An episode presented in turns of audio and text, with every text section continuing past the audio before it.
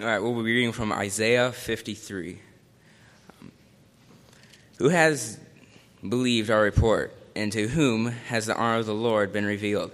For he has grown up bef- yeah, before, for he has grown up before him as a tender plant, and, and as a root out of dry ground. He has no form of comeliness, and when we see him, there is no beauty that we should desire him. He is despised and rejected by men, a man of sorrow and acquainted with grief. And we hid, as it were, our faces from him.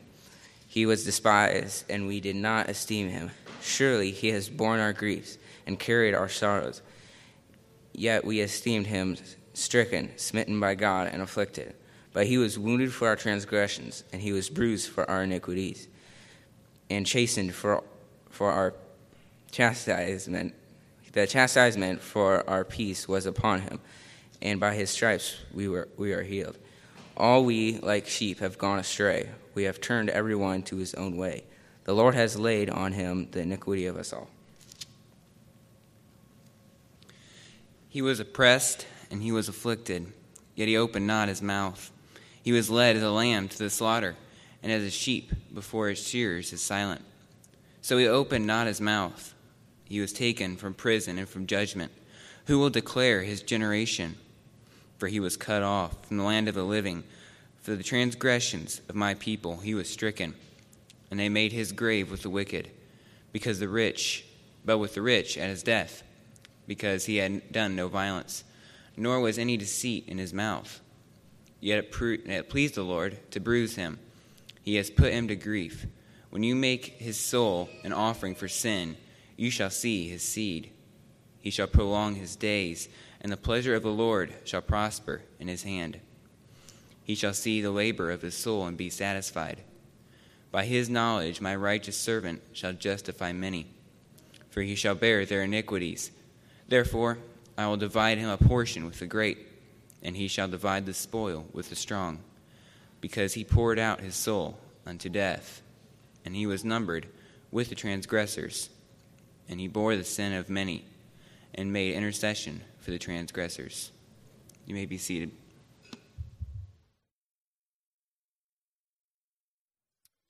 Good morning. I'm going to ask if you would to join me in a word of prayer as we look to God's word this morning for an assurance of our hope that we have in Christ Jesus. I'm excited to be able to share with you from God's word this morning. Let's pray. Father in heaven, we have come together to hear from you this morning.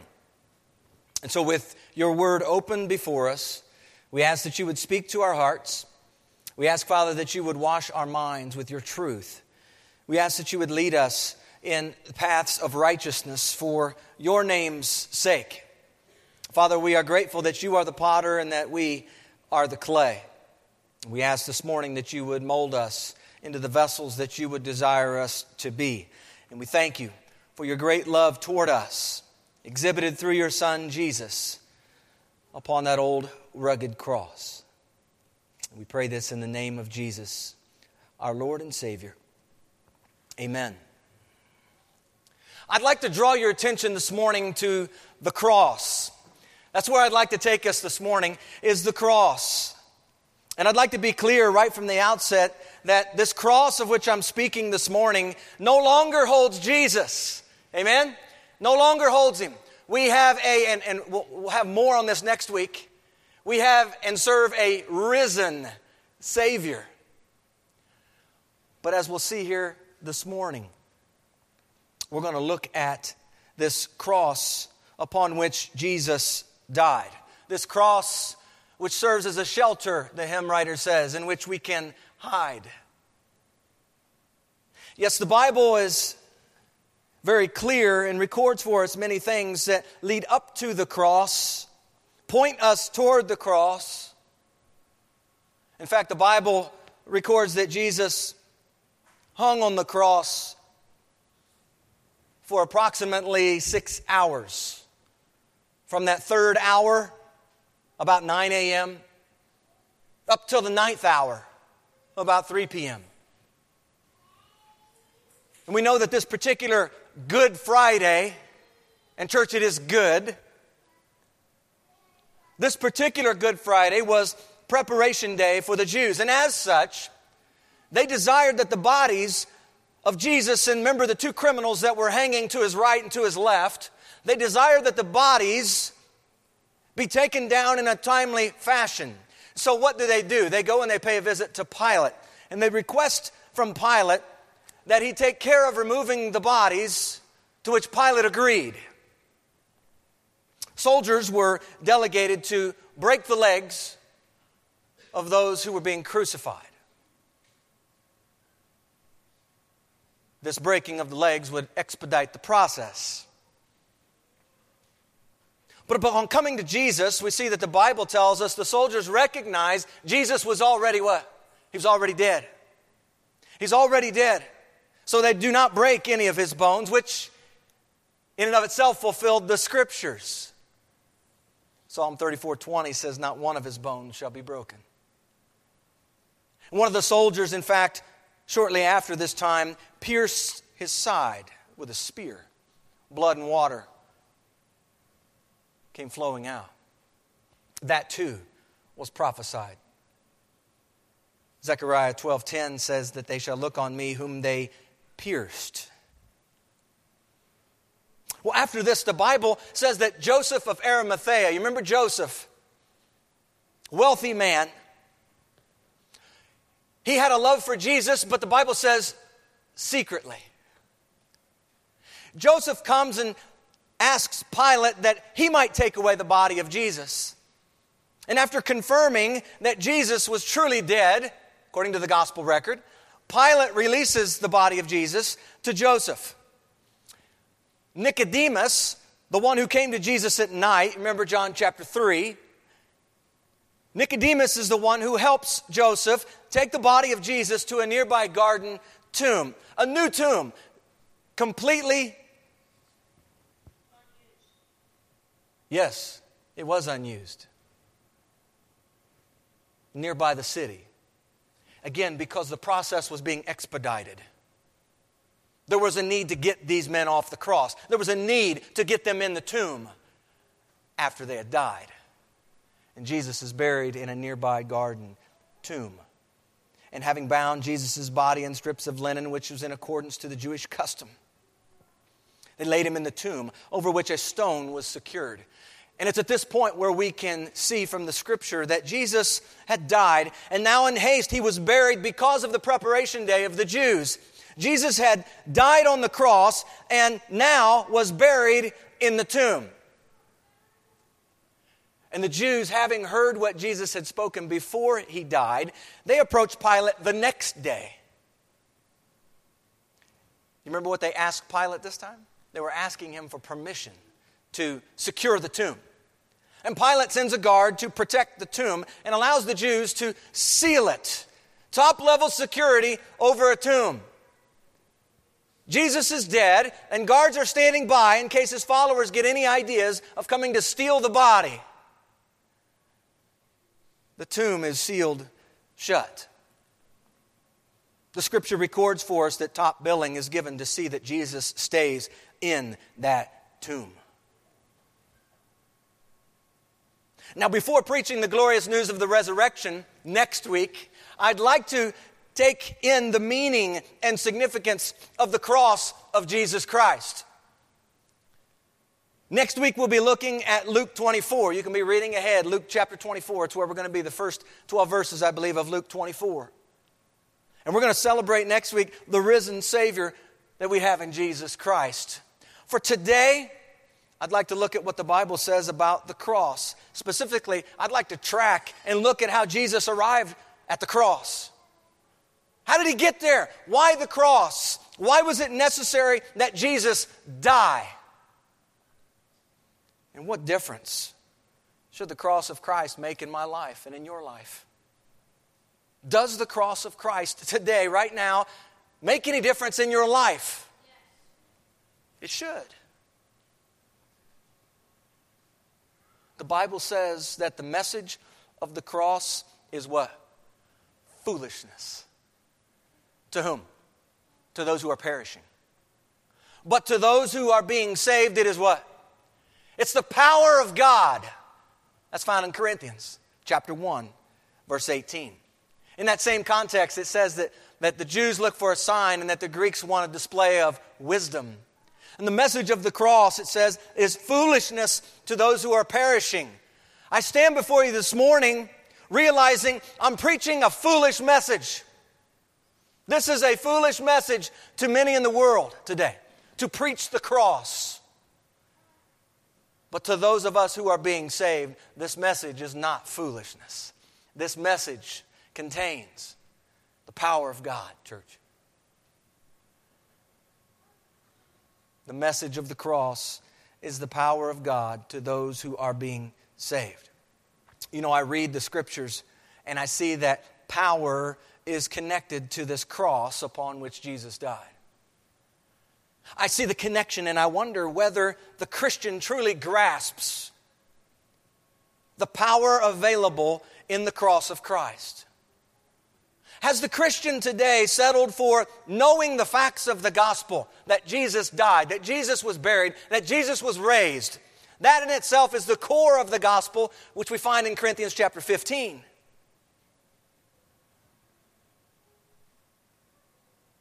But have we settled for simply knowing those facts of the gospel in exchange for living out the gospel by faith? Have we lost sight, perhaps, that this good news message centers on the finished work of Christ at the cross? So, how did Jesus arrive at the cross? What led to his death sentence on the cross at Calvary? On one hand, we can see from the gospel record, the biblical record tells us why they put him on the cross. The charge was blasphemy, wasn't it? Blasphemy. What is that? What, why did they do this? They essentially were, were saying that Jesus was, they, they, they crucified him because he was claiming to be equal with God. He was God. He was saying he was God. Church, I want to ask you this morning is Jesus God? Or was he just a man? See, it's important that we not only see from the, the biblical record why they put him on the cross, why the, the chief priests and scribes handed him over to the Gentiles, the Roman authorities, and placed him on the cross. It's important that you too are able to answer the question and are able to see why Christ went to the cross. Because Christ going to the cross has much to do with each one of you sitting here in a chair. There is not, in fact, a person in here that this message is not relevant to. Because you see, every single one of you, myself included, we all need the cross of Jesus Christ. We all need to understand the power and the implications of this cross upon which Jesus died. For without it, as we'll see, we are left accounting for our own sins.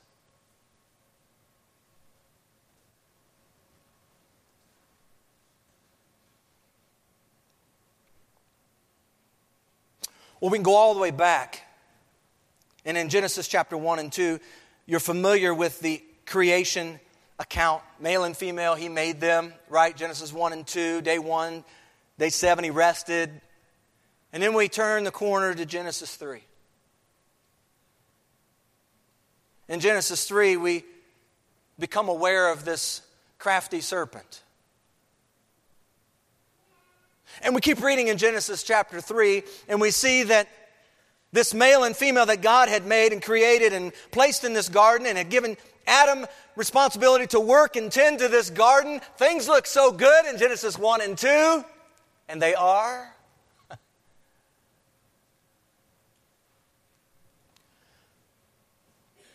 but according to the Bible, Eve is deceived. According to the Bible, Adam, who is and stands as our human legal representative. In Adam, we what? Sinned. We see in Genesis chapter 3 sin coming on the scene. And we see in Genesis chapter 3 that God is handing out curses. He speaks to the man, he speaks to the woman, he speaks to the serpent. And in Genesis 3:15, he says to the serpent, "I will put enmity. Listen, I will put enmity between you and the woman and between your seed and her capital S seed. He shall bruise your head, and you shall bruise his heel." I want you to remember that word bruise because it's going to show up again. In fact, it showed up again if you were listening to Isaiah 53.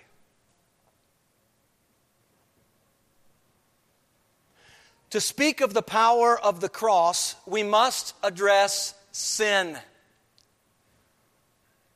We must. And this is where things get a little bit messy because there are not too many people today that want to talk about sin. Not too many people think they're all that bad.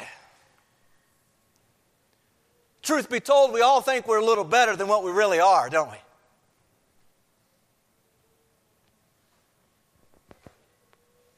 And compared to some others that we know, we're not really that wicked at all. You see, this message of sin for some is outdated.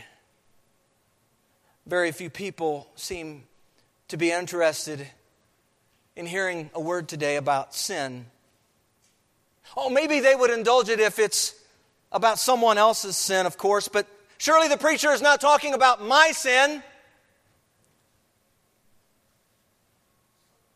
Promote a message on sin, and you're likely to have some empty chairs on that Sunday. Sin doesn't oftentimes bring people in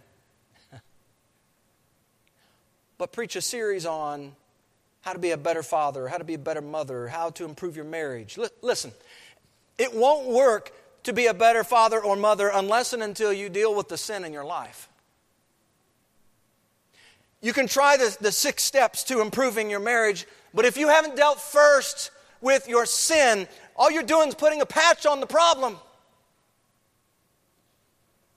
We all all of us have great need to confront the sin in our lives that so easily entangles us, the Bible says. We need to repent of our sin. We need to know where to turn when we do sin. You see, understanding the roots of sin and being able to humbly acknowledge our sin before God is a key to godly wisdom. And when you realize that your sin is connected with Christ dying on the cross, the cross all of a sudden becomes personal. It's no longer this gospel factoid that you carry around with you to recite, but it is a gospel truth to cherish. You see, God demonstrates, He put on display, church, He demonstrates His own love toward you and me in this. Romans 5 8 tells us. While you were yet a what? A sinner. Christ died for you. Consider that for a moment.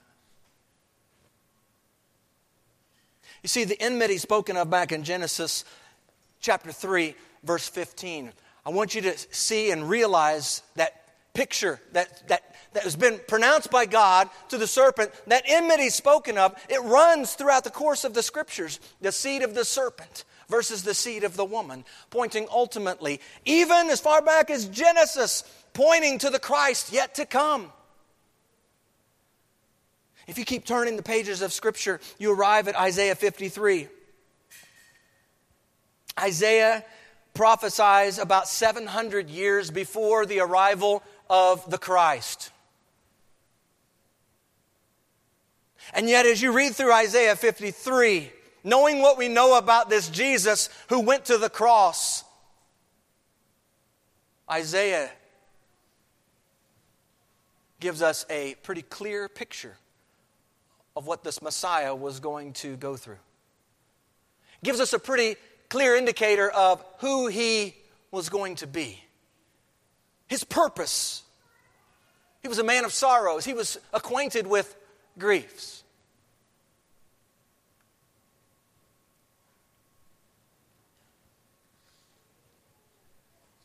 We see, in fact, in Isaiah 53, the prophet recounting not only his suffering and what that was going to look like, but the reason behind such suffering. Let's not miss the reason for his suffering that's accounted in Isaiah 53. Isaiah 53, verse 5 says, He was wounded for our transgressions.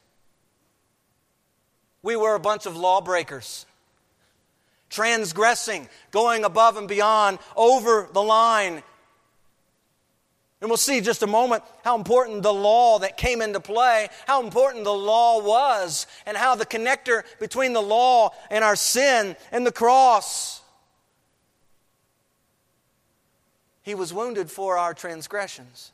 He was bruised. There's the word, verse 5. He was bruised for our iniquities. The chastisement for our peace was upon him. And by his stripes, we are healed.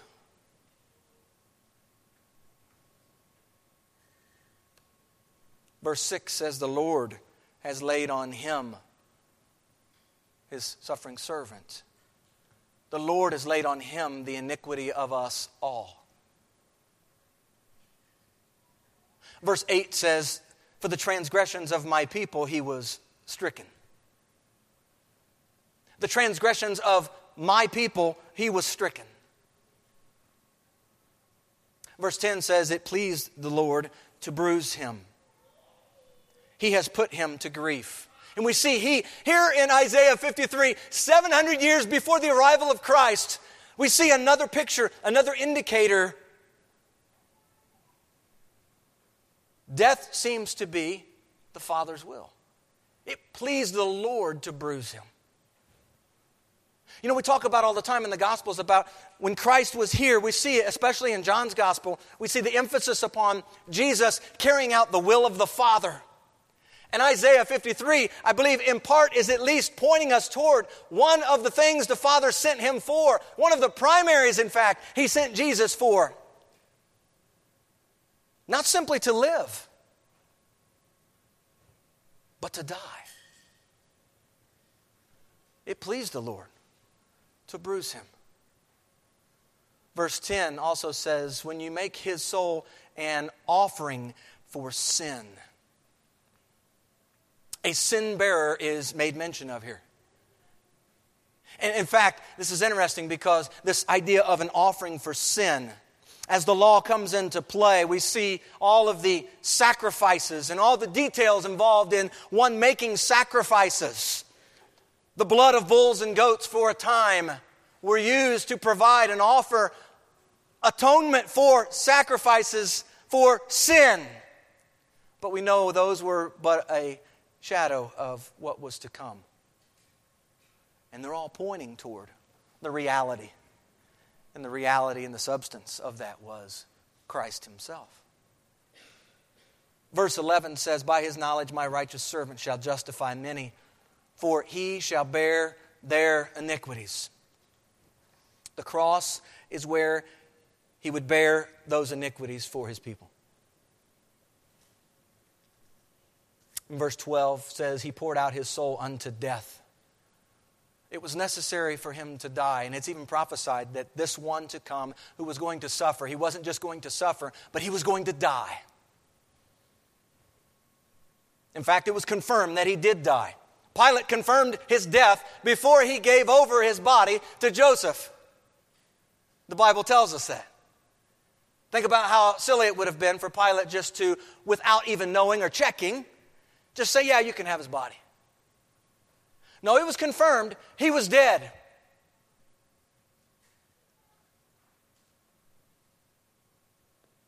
Says he was numbered with the transgressors. In this prophecy we see in the gospel records. He died between two uh, thieves, right? He was numbered with transgressors. He was, in fact, counted as a criminal on the cross. These two guys were thieves. And Christ is crucified alongside these criminals, these transgressors. And he bore the sin of many in his flesh at the cross. and made intercession for the transgressors. Again, speaking to his great love and how he demonstrated that love, he did it that while we were yet sinners, Christ died for us. He interceded for the transgressors. Isaiah 53, what a wonderful passage. Isaiah is prophesying that the righteous servant of God is going to die because of man's, listen, he's going to die because of man's sins, man's iniquities, man's transgressions.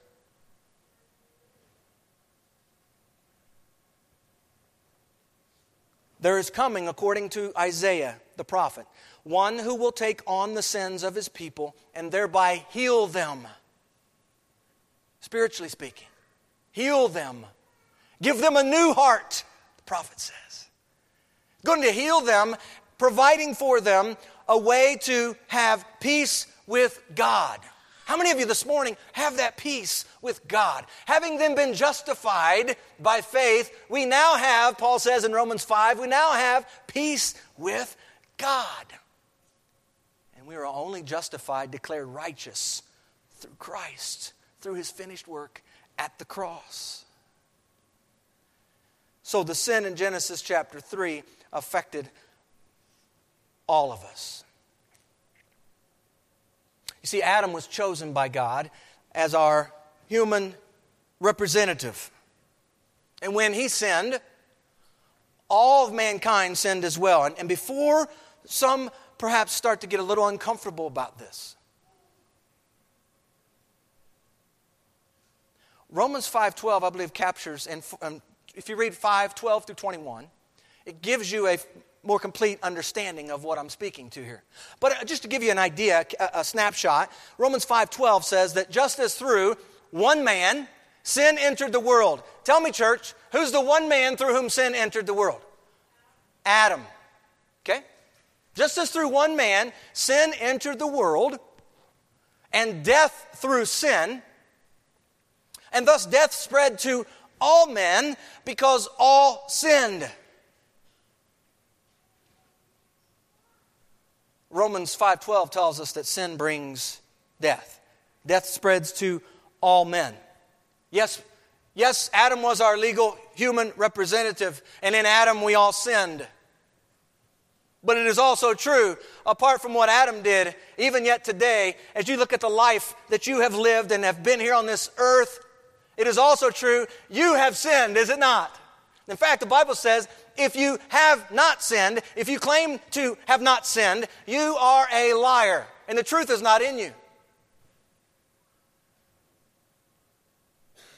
But praise God, there has been provided a way that in the event you do sin, we have, 1 John chapter 2 says, an advocate before the Father, whose name is Jesus Christ, the righteous one who serves as our what? Propitiation. We'll get to that in just a moment.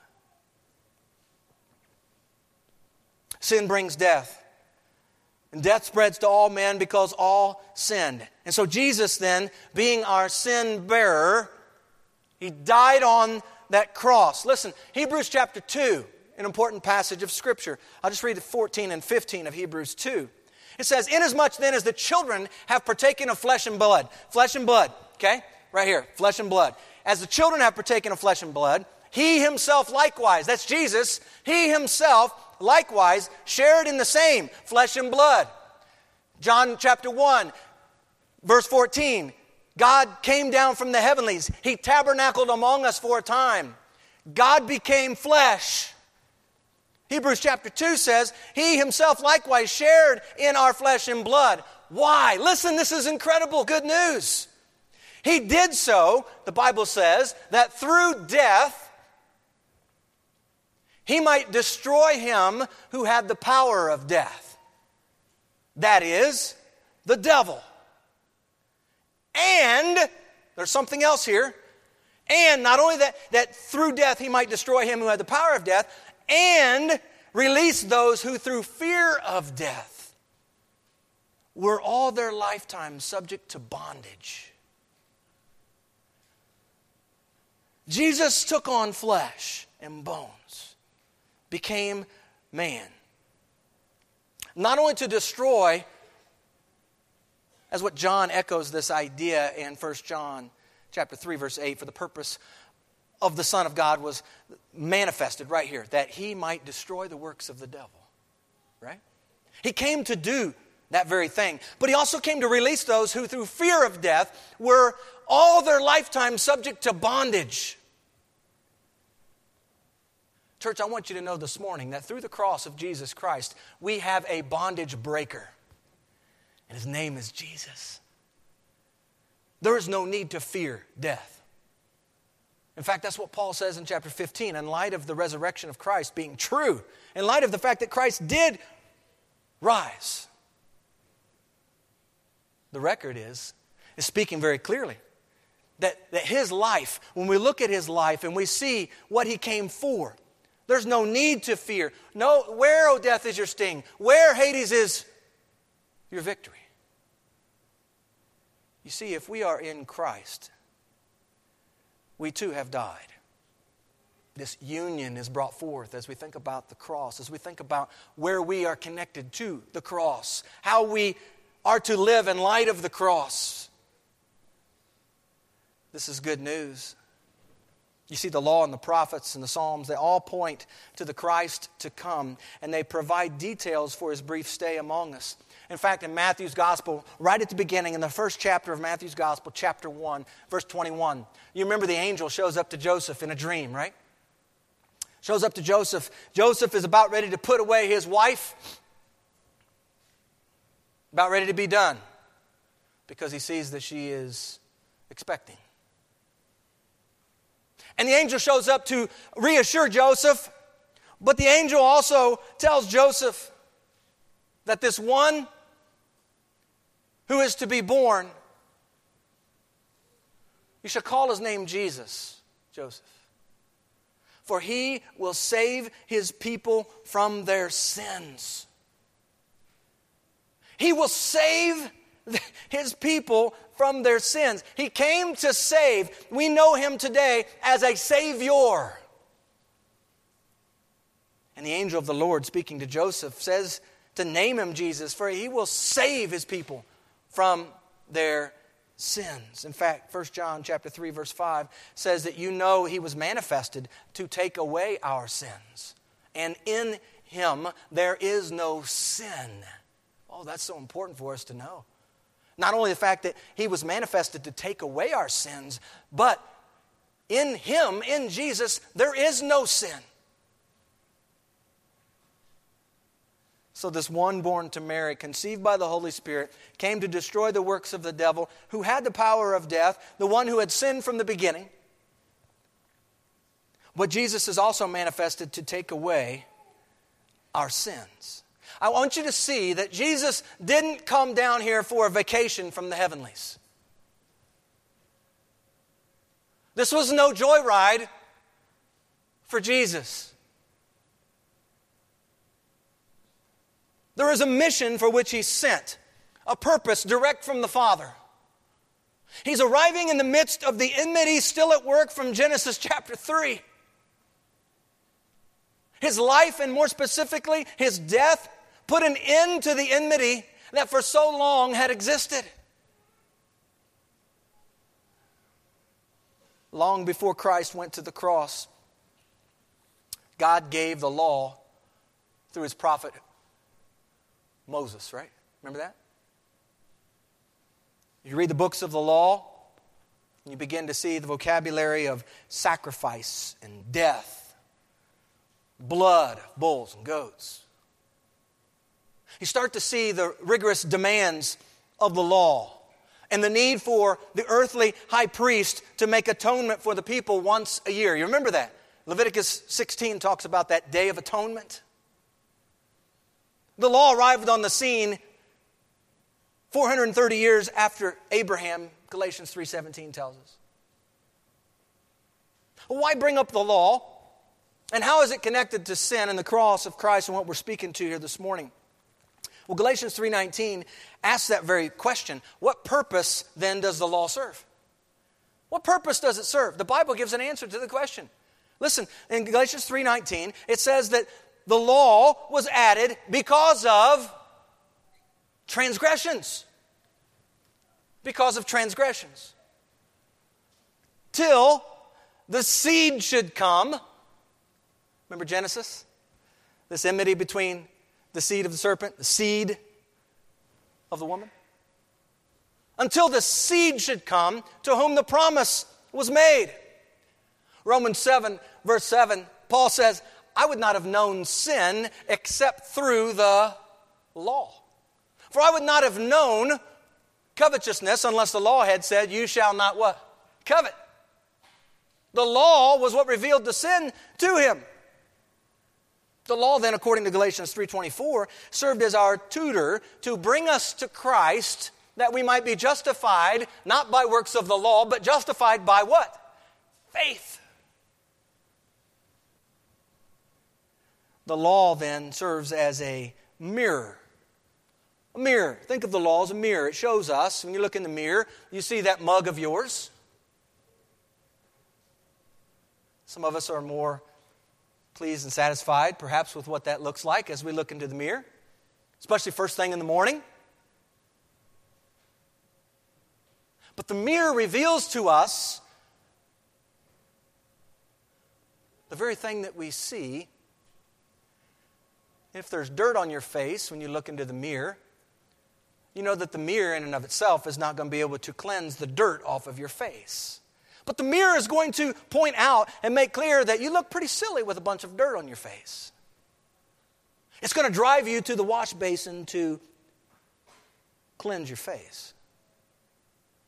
You see, the law serves as our tutor. It takes us by the hand to the one, to the only one who can cleanse us and save us. And that's Christ. And that points to the cross.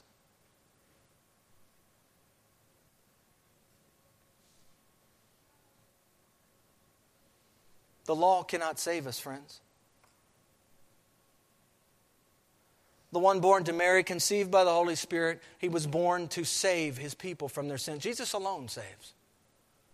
And some today are relying on their works to save them. The Bible tells us in Galatians chapter 3 that some, in fact, then were relying on works of the law. It says, Curses everyone who does not continue in all things which are written in the book of the law to do them. And James says it this way He says in, in chapter 2, verse 10 For whoever shall keep the whole law and yet stumble in one point, he's guilty of all. Think about that. You can keep all of them except maybe this one. You're guilty of all of it.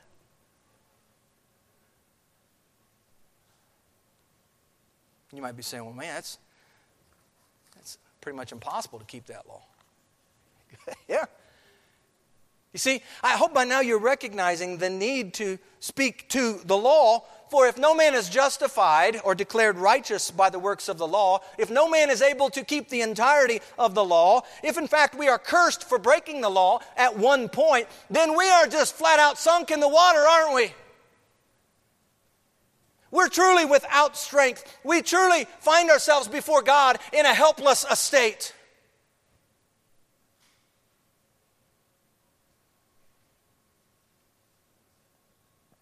And it's right here that I'd like to enter into the picture of the cross God's amazing love. For God so loved the world that he gave. He, he so loved that he gave his only begotten Son, that whoever believes in him should not perish, but have everlasting life. Now, many of you here know that verse. You can recite it.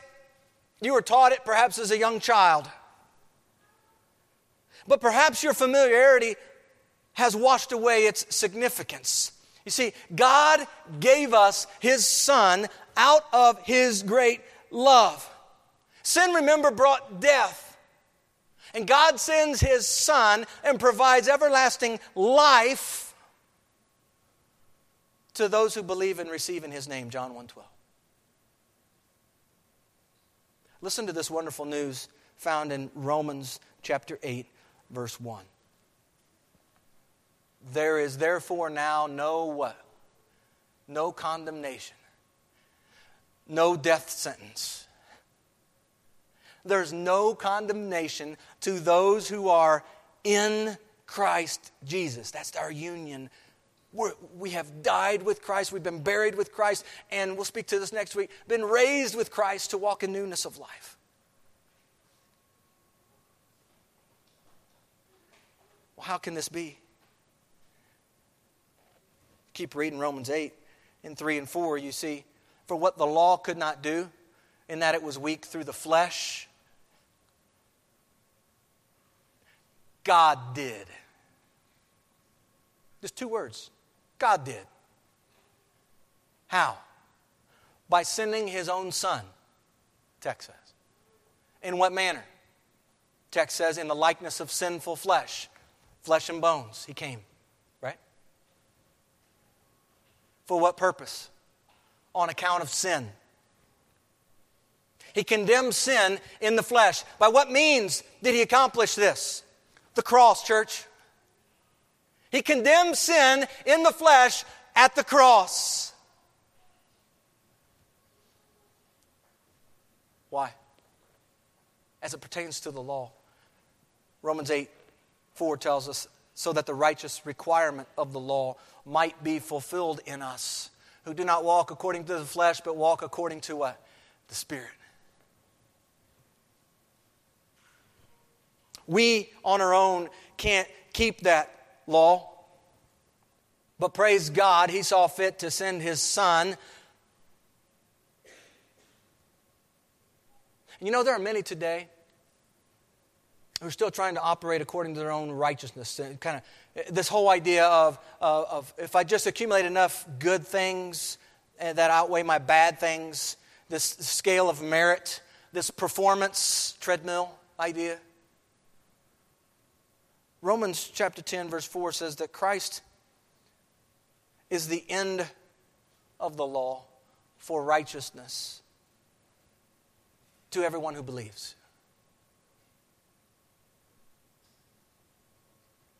First John 3 5 says that Jesus was manifested to take away our sins. But it goes on to say that in him there is no sin. Now, Jesus lived, think about this. Jesus lived his entire life, some 33 years of life, without sin.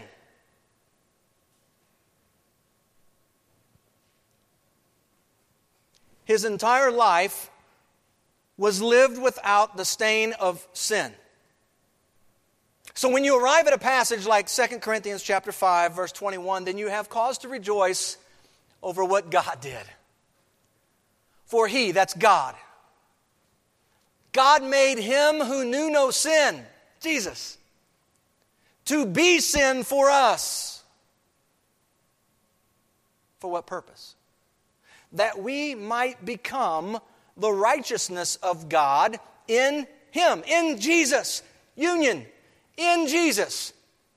There is a way God has provided for us to be righteous as He is righteous. And, church, that only comes in a relationship with Christ. Our good deeds don't merit this. We are declared righteous through Jesus. Only in Jesus are you seen as righteous. In fact, the Bible speaks of righteousness apart from Jesus and his finished work at the cross as nothing but filthy rags.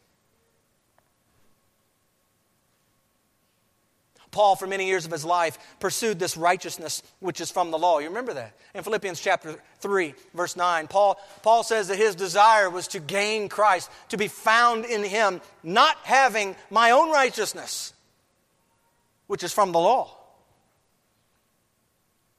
but that which is through faith in Christ, the righteousness which is from God by faith. This is the righteousness that's spoken of in Romans chapter 3. If you turn to Romans chapter 3, and in Romans chapter 3, we see this wonderful, beautiful picture of this righteousness that has appeared. Now, the righteousness of God apart from the law is revealed, being witnessed by the law and the prophets. In other words, hey, this is not a new idea. The law and the prophets have been talking about this for a long, long time. This righteousness from God, even the righteousness of God through faith in Jesus Christ. Who's it for? It's to all, to all, and on all who believe. For there is no difference, for all have sinned and fall short of the glory of God. All have fallen short. All, therefore, stand in need of God's righteousness, which comes through his Son Jesus. Listen, the cross stands as both an expression of God's amazing love and his mighty wrath. We don't like to talk a whole lot about God's wrath, but at the cross, his wrath was poured out. It brings together, the cross does, God's holiness, God's justice. What is justice? It's getting exactly what you deserve. Isn't it amazing in our society today when we think about justice? People a lot of times are wanting justice served, aren't they? It's amazing how quick they desire justice to be served when it impacts them, someone who's wronged them. The idea of justice being getting exactly what you deserve. You see, as we think about the cross and we think about the cross representing this justice of God through Jesus Christ, what we really deserve, church, is death. Because of what? Our sin. That's what we really deserve. The wages of our sin is what? Death. But the gift of God is eternal life in Christ Jesus our Lord.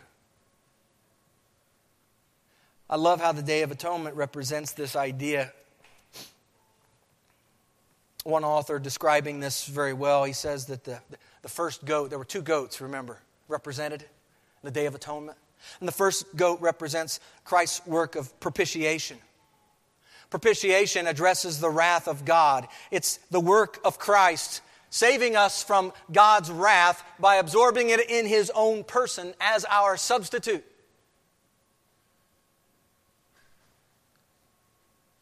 So, this first goat was killed and its blood was sprinkled on the mercy seat. The, the second goat represented Christ's work of expiation. There's propitiation, there's expiation. Basically, expiation is this idea of removal. And it accompanies propitiation and speaks of the work of Christ in removing or putting away our sin. You remember they laid hands on that goat? They send that goat where? Out of the camp. And it's a beautiful picture, church, of what God has done through Jesus Christ for your sins and for my sins. He has removed them, the Bible says, as far as the east is from the west. He has plunged them to the depths of the sea. He remembers them no more. That's what He's done with our sin. And that's representative in these two goats. This one goat that served as our propitiation, whereby God was exhausting. I'm going to use the word exhausting. He exhausted his wrath. Romans chapter 3 that says that, that for a time God didn't punish sin, not because he thought it was okay, no, God was storing up his wrath. And in that moment at the cross, I want you to understand and see something that when Jesus is on the cross, it's much more than physical pain he is experiencing. He is also experiencing the exhaustive wrath of his Father against sin. God is holy, and sin demands payment, penalty. Just as we have laws today. And when you break a law, and when you're in a 55 mile an hour speed limit zone and you're going 75, there is a penalty that you will incur should there be a cop in the vicinity. You can't just do what you want to do, there are laws in place. We were lawbreakers. Jesus was the one who came and served penalty for you and for me. He served the penalty. For, listen, for all of your past sins, all of your present sins, all of the sins yet to come. And now he has, through Christ at the cross, this finished work at the cross. The cross is this picture that, that reminds us again of all that he did about our sin. that he wasn't ignoring it in times past. But no, in fact, Paul says in that Romans chapter 3 that he is now, even now through Christ, showing that he is just and the justifier of those who are righteous. He's the one who justifies them. It's a wonderful passage in Romans chapter 3.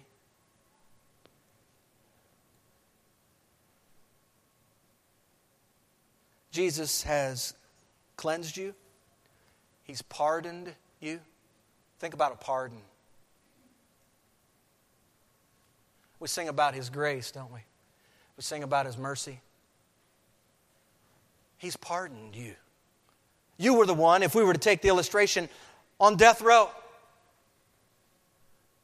We were all essentially death row inmates awaiting our day.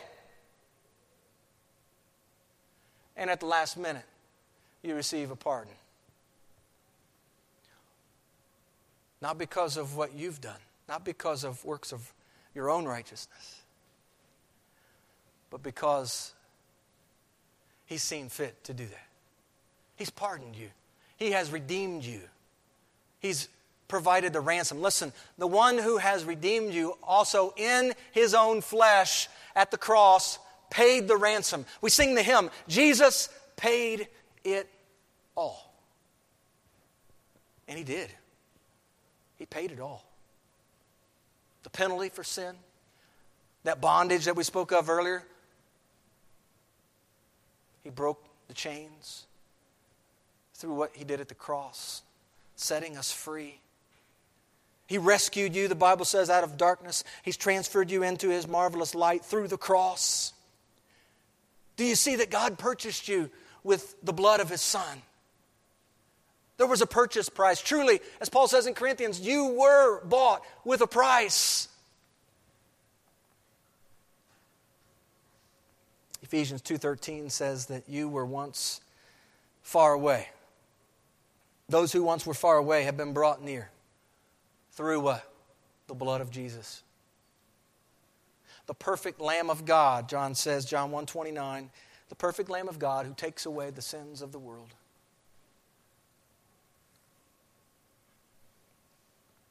I love that expression in John's gospel. In fact, if you read Matthew, Mark, Luke, and John, you come very clearly to see that the death, burial, and resurrection of Christ are crucial for our understanding as a believer in Jesus. His coming, yes, it's important. The incarnation, God coming down. Matthew and Luke, we have two gospel accounts of him coming down.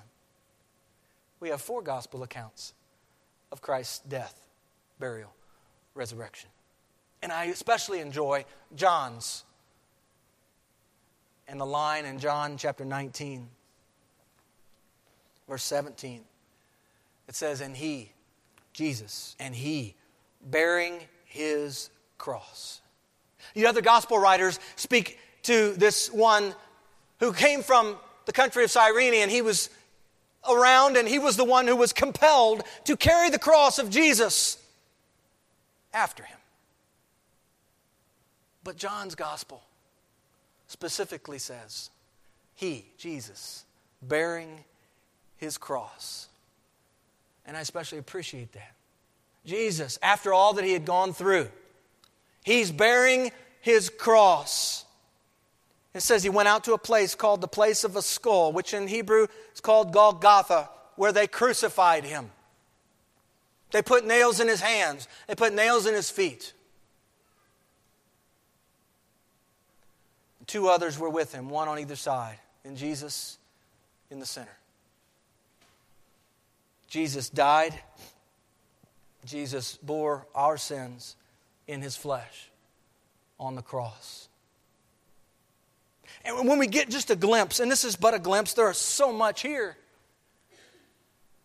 But when we get a glimpse of what Jesus did through this cross, I hope we ask the question what, what then is our response? How then are we to live in light of this cross, in light of what Jesus did, in light of God's amazing love toward us?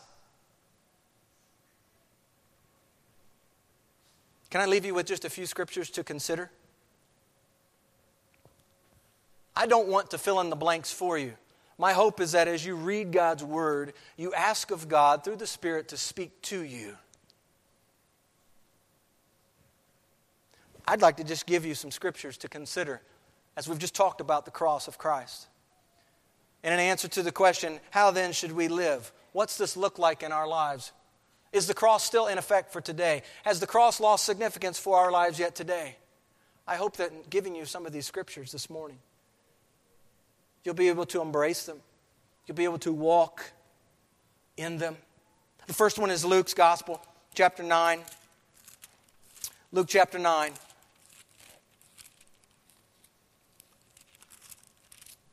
And there's a preface to what Jesus says here in Luke 9. The preface is this If anyone desires to come after me. Here's the preface. If anyone desires to come after me. You need to really understand and think through is there a desire to come after Jesus? We know and we've just heard where Jesus went. He went to a cross. Now, Luke chapter 9 is speaking, Jesus is speaking before going to the cross. Jesus says, If anyone desires to come after me, let him deny himself. No small thing. And take up his cross daily. It's interesting that Jesus uses the cross as an image here of what it is to follow him. Let him deny himself, take up his cross daily, and follow me. Church, it's important that we understand that discipleship includes a cross.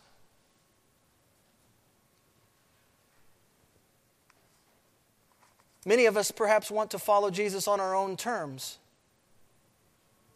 But I believe Jesus speaks of what it means to follow him. And he emphasizes what it means to follow him by expressing it with a cross. Take up your cross. Galatians chapter 2. As we live our lives for Jesus, it's important that we remember who we are in Christ. It's important that we remember our union with Christ. Chapter 2, verse 20 says, I have been, Paul says, I've been crucified with Christ. It is no longer I who live, but Christ lives in me. And the life which I now live in the flesh, flesh and bones, in this life which I now live in the flesh, I live by faith in the Son of God who loved me and gave himself for me. Sounds a lot like John 3:16 what Jesus says to Nicodemus about how God so loved the world that he gave. I'm crucified with Christ. So then, how's that going to impact what I do, how I live? Oh, turn to Romans, please. Romans chapter 6.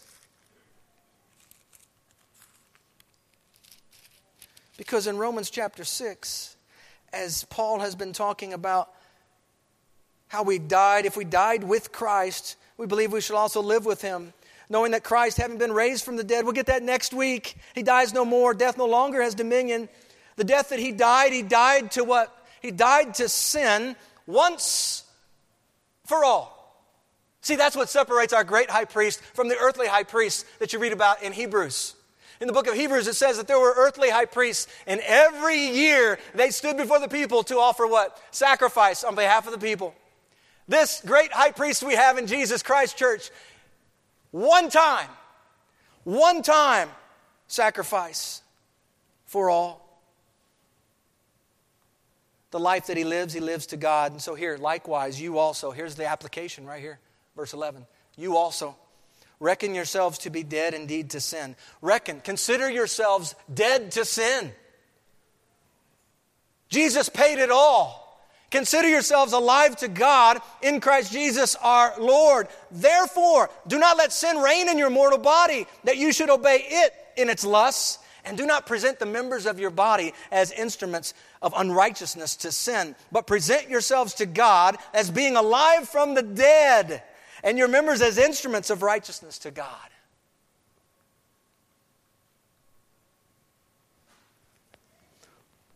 One final one. First John. First John chapter 4. It says in verse 9, In this the love of God was manifested toward us, that God has sent his only begotten Son into the world that we might, what? That we might live through him. We might live through him.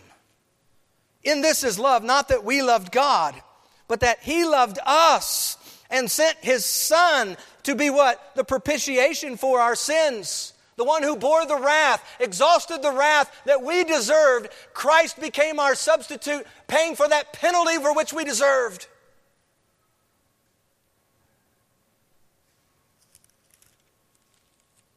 In that same letter of 1 John, in 3 verse 16, it says, By this we know love, because he laid down his life for us. What then is our response? How then is this connected to those of us gathered here this morning? I want to end right here. If we understand what Christ did for us, the Bible says we also ought to lay down our lives for the brethren. Luke 9 23, Galatians 2:20, Romans 6:11 and following, and 1 John 3, 1 John 4. Many other scriptures, but I believe for our day today, that will suffice. There's much for us to continue looking on here in this word. I pray that each one of you will be asking of the Lord to teach you his statutes, to bring to your attention, to bring to light the truth of the gospel message. And to bring, in particular, as we've talked about this morning, front and center the importance, significance of the cross in our lives. Let's remember we have a message that is deemed foolishness to those in the world today. But as one who is being saved, one who looks forward to the day, that glorification Paul writes in Romans 8. We look forward to that day when Christ comes back. But until then, it's important that we walk in a way that He's called us to, and that includes our union with Christ, cherishing that old rugged cross upon which Jesus died. If you haven't praised Him lately for the work of the cross, I hope and pray that today you would give Him thanks. I hope that each one of you make it a pattern in your life to be on your knees before Him, thanking Him every day for this gift of salvation, for His great rescue. He didn't have to, but He did. And for that, we ought to be the most grateful people here on earth. Let's pray.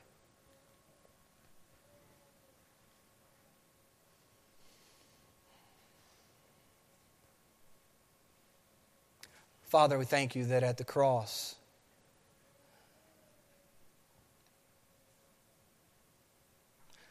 the burden of our heart rolled away.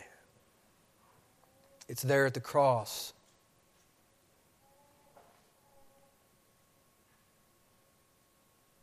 Where by faith we come, we believe, receive you as Lord And I pray as we consider the cross today and yet this week, looking forward to the resurrection we'll speak to next week.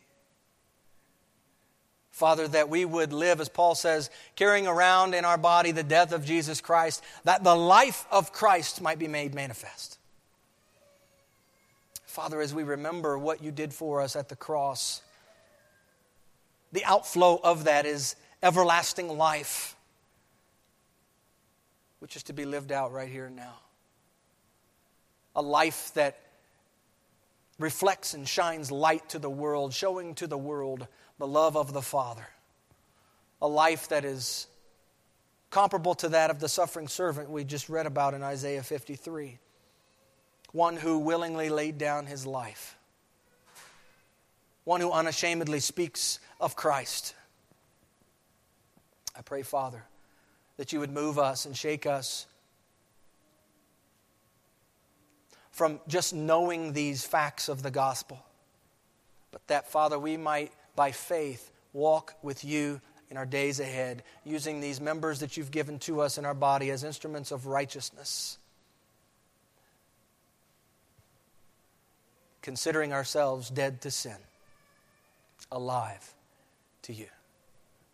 We thank you, Lord, for that great name, the name which there's no other name under heaven given among men by which we must be saved. His name is Jesus. We thank you for him. We say amen.